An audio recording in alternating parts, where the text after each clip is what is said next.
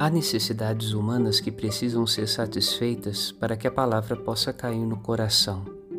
É maravilhoso e recompensador perceber que estas necessidades não estão longe de Jesus. Ele pressente a vida humana por inteira, suas necessidades eternas e temporais. Jesus o sabe, mas será que nós nos atentamos a esta necessidade? Quando vamos ao encontro da palavra, não podemos deixar de olhar para as necessidades de nossos irmãos ao nosso redor. Pois se amamos a Deus, mas rejeitamos nossos irmãos, os pobres, não estamos vivendo na verdade, mas na mentira e na ilusão. Meditemos.